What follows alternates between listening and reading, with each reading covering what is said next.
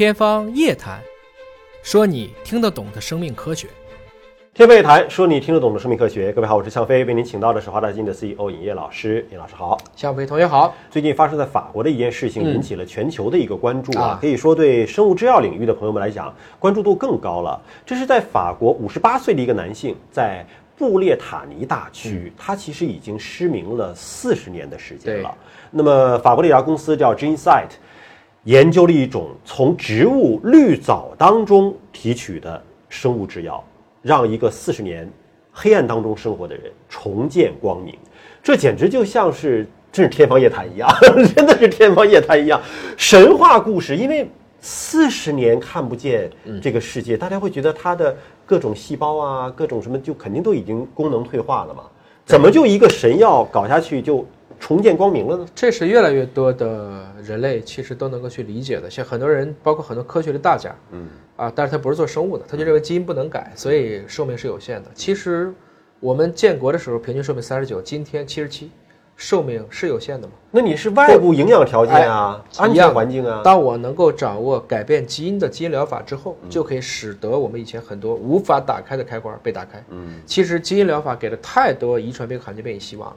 我们以前觉得基因疗法呢，顶多是这种生物工程技术啊、基因合成啊，或者是这种什么，它这个是植物啊，植物，把植物的基因搞到人身上，那这这人都变植物了嘛？那你想又想说这是一种转基因呃人，应该是吧？其实就是一种基因疗法。其实你再想一想，美国现在打的最多的疫苗是什么疫苗病毒的载体。？mRNA 疫苗。哦哦，什么是基因合成 mRNA 疫苗？嗯，就是基因工程合成的一段我直接往肉里打，打了几亿剂。腺病毒疫苗是什么东西？病毒载体，直接把病毒打到人体内。这个时候大家为什么不讨论这个转基因的问题了呢？因为是属于紧急需要、紧急审批。所以换一个角度去理解，我们在微生物上，其实基因工程技术用的很普遍了。我相信随着这个时间的进步，我们会对这个技术慢慢的就从异想天开，最后到习以为常。就这种认知的提升，大家会不再大惊小怪了。对你像这个四十年前，这位法国的年轻人，四十年前还是个年轻人啊，他被诊断出是患有色素性视网膜对炎，这是一个遗传性的神经退行性的眼病，刚出生还没事儿，还能看见，对慢慢长大了，最后就看不见了。他严重的情况下就失明，但是他光感还在，就白天黑夜他还知道，嗯只是说他没有办法再成像了。这种治疗的技术其实是一种基因编辑技术，用到了一种我们以前讲过的叫光遗传学。什么叫光遗传你？还记得我们讲过两只可怜的果蝇的故事吗？嗯，一照红光就就就兴奋，就就高就性高潮 就射精，嗯啊，所以这些果蝇到最后根本不需要母果蝇，嗯，我只要让它照红光就行了。这种通过外部的一种特定波长的光去使得基因开关进行开关或关闭，光遗传学。嗯，而视觉本身它的开关是什么？就是光呀。就是光。所以，当我把一段符合特定波长的光的基因转移到这个患者需要被修复的那个点，嗯，我再给他带上一层特定的滤光片，嗯，这个时候你看见的光就都是激活它的光遗传学的信号。哦，相当于是不一定跟我们目前看到的光是同样波长的光，对，它用了一个特殊的一个波段，把它那个激活。因为刚才讲果蝇是什么光？红光，红光有自己的波长。那对于这个患者来讲，我也一样可以通过一个特定波长的光来使得它达到一个很友好的效果。法国的生物制药公司 GeneSight 呢，联合了多个国家的科研工作人员，开展了这项工作啊。它已经是经过了一二期的临床研究了。那么一二期临床研究是对它的安全性和有效性进行研究。如果再进入到三期临床做大规模的临床之后，那就可以上市了。哎啊，我们看看它这种光遗传学，就是找到了一种感光基因。没错。感光基因就是感知光的基因，是其？实你想，这个地球上最早最早使用量子技术的专家是什么？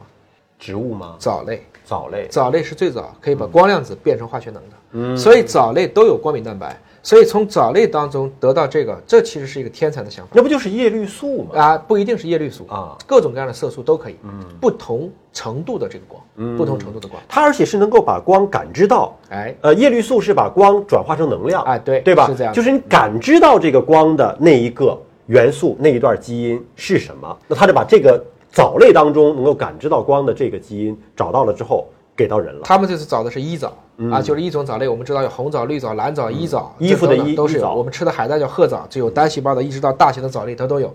这个一藻当中有一种蛋白叫 crimson，那么这个蛋白核心是对五百九十纳米，这是黄光波长最敏感，所以接受完治疗以后，他就直接去戴一个眼镜，嗯，戴完这个眼镜怎么样呢？哎，就发现我就可以产生固定的五百九十五纳米的这样一个波长，然后直接就投射到视网膜上，它相当于这个眼镜要把自然光过滤滤掉，只保留它特定能够感知到波长的这一段光，投射到视网膜上。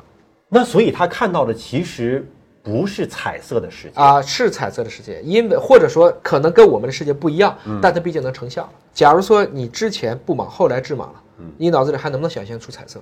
可以啊，对呀。所以我们的彩色不依赖于光，是依赖于脑神经里面的一些我们叫，实际上是你这个视网膜内的，特别是来自于中央凹的大量的不同的视锥细胞之间的一种组合，它是排列出来的，像马赛克一样的是排列出来的。所以从这个意义上讲呢，他们就通过这样的方式进行系统的相关的训练，大概做了一年，他觉得哎，我视力有所改善，显著表现在比如说戴了眼镜看笔记本，他就能把手放在笔记本的位置上去了，至少距离感有了。然后前面他摆不倒翁，有的摆两个，有的摆三个，然后一个就是要计数，你到底告诉我两个还是三个是吧？第二个是定位，嗯，这个不倒翁在哪？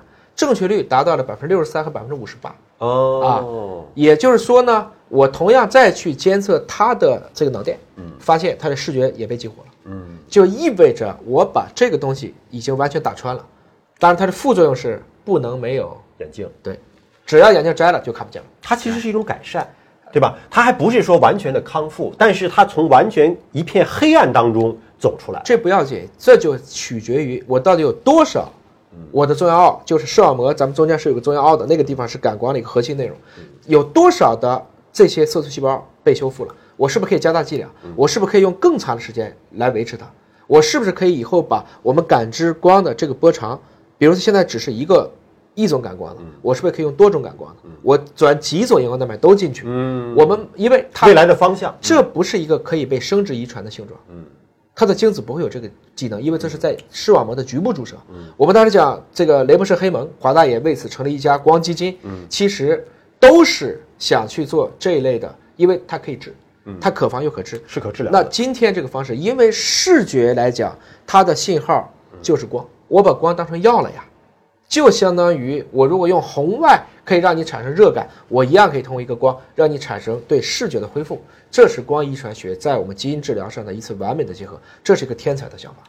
这可以说在人类历史上是第一次，是人类第一次用光遗传学让一个失明的患者能够重见光明。尽管他可能不那么完美，还不能够像我们一样这么清晰的看到这样的一个世界，但是他从黑暗当中已经能够分出形状。分出数量，可以说对他的人生已经是一个巨大的改变。这就是在五亿年前寒武纪大爆发产生盐点的那一刻，嗯，终于产生了盐点。因为所有在寒武纪大爆发的过程中，太阳光突然变强，氧气突然变多，谁能看见光谁就赢，嗯，因为我可以更多的获得能量。那么在这个过程中就产生了感光细胞，感知了阳光的位置，它们就向海面上去浮，就变成今天的浮游生物。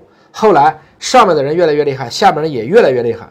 想吃东西的人长牙，不想被别人吃的人长壳。嗯，一个生物的大爆发就出来了。我们今天重新用一藻当中的 chromosome 蛋白恢复了寒武纪大爆发盐点的产生。其实未来的技术的方向和发展，可能通过不同的感知、不同波长的这种蛋白，有可能让这个盲人就看到更多的色彩，能够关注到更多的这个现实当中的形状和数量。对，好，感谢你关注今天的节目，下期节目时间我们再会。